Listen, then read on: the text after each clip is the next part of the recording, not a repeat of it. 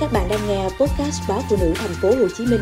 được phát trên phụ nữ online.com.vn, Spotify, Apple Podcast và Google Podcast. Bác sĩ và đồng lương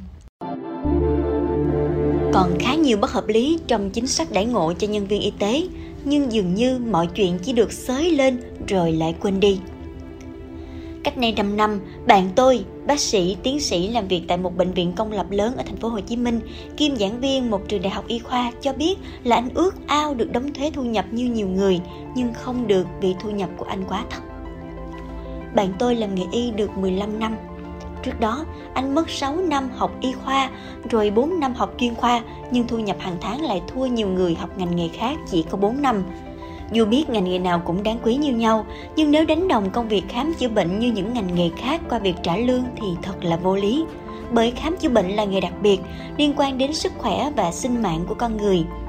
Thu nhập nhân viên y tế là chủ đề được bàn luận khá nhiều trong những năm vừa qua, đặc biệt là sau 2 năm đại dịch Covid-19, một bộ phận nhân viên y tế nghỉ việc do thu nhập không tương xứng với công việc và áp lực nghề nghiệp. Thực tế thì đảng và chính phủ rất quan tâm đến ngành y tế, nhưng từ chủ trương, chính sách đến thực tế đời thường dường như vẫn còn khoảng cách. Cách đây 5 năm, tại kỳ họp Quốc hội tháng 9 năm 2017, nguyên Bộ trưởng Bộ Y tế Nguyễn Thị Kim Tiến đã có lần kêu gọi nâng bậc lương khởi điểm cho bác sĩ. Ai cũng biết, để trở thành bác sĩ phải mất 6 năm. Vậy mà khi đi làm, một bác sĩ lại lãnh lương khởi điểm chỉ bằng một người học 4 năm vì được xem là tốt nghiệp đại học như nhau. Vì sự vô lý này mới có chuyện bác sĩ mới vào làm sẽ được tính lương khởi điểm với hệ số là 2.31, tương đương với lương khởi điểm của cử nhân điều dưỡng. Còn khá nhiều bất hợp lý trong chính sách đãi ngộ cho nhân viên y tế, nhưng dường như mọi chuyện chỉ được xới lên rồi lại quên đi.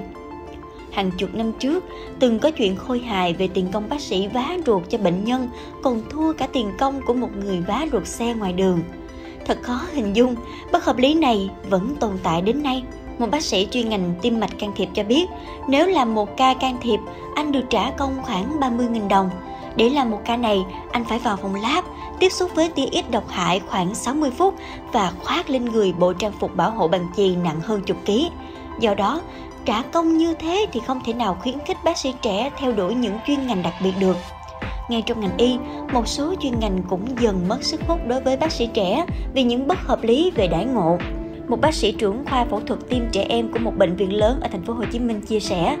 những năm qua anh đã tìm đủ mọi cách để dụ các bác sĩ trẻ theo nghề này, nhưng không ai mặn mà. Có những người vào thử được một thời gian ngắn rồi chuyển sang chuyên ngành khác.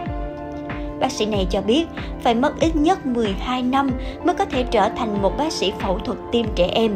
Trong ca mổ tim, bác sĩ phải đứng vài giờ trong phòng mổ, chưa kể còn trách nhiệm của quá trình sau mổ nhưng một ca như thế, bác sĩ chỉ được bồi dưỡng chưa đến 200.000 đồng. Quốc hội những ngày qua đang bàn về dự án luật khám chữa bệnh sửa đổi theo hướng lấy người bệnh làm trung tâm. Điều này hoàn toàn đúng với đường lối chủ trương của đảng và nhà nước, khắc phục những hạn chế bất cập, giải quyết những vấn đề mới phát sinh để phát triển và nâng cao chất lượng dịch vụ y tế cho người dân theo định hướng công bằng, chất lượng, hiệu quả. Thế nhưng, để những mong muốn này trở thành hiện thực, không thể không nói đến vai trò của nhân viên y tế. Phát biểu với báo giới đầu năm nay, tiến sĩ Bùi Sĩ Lợi, nguyên phó chủ nhiệm Ủy ban các vấn đề xã hội của Quốc hội khóa 14 cho rằng cần thực hiện cải cách chính sách tiền lương, thiết kế lại phù hợp để thu nhập của cán bộ nhân viên y tế đảm bảo được giá trị sức lao động, tạo đòn bẩy, thúc đẩy năng suất lao động và nâng cao hiệu quả công tác y tế, chăm sóc sức khỏe toàn dân. Hàng năm, xã hội đều vinh danh nhân viên y tế bằng một ngày đặc biệt – Ngày Thầy Thuốc Việt Nam 27 tháng 2, nhưng một bác sĩ thâm niên trong nghề chia sẻ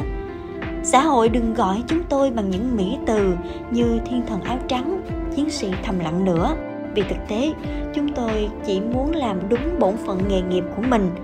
Nếu được quan tâm, chúng tôi chỉ mong không còn những bất hợp lý về đãi ngộ tiền lương và thu nhập để có thể yên tâm làm nghề.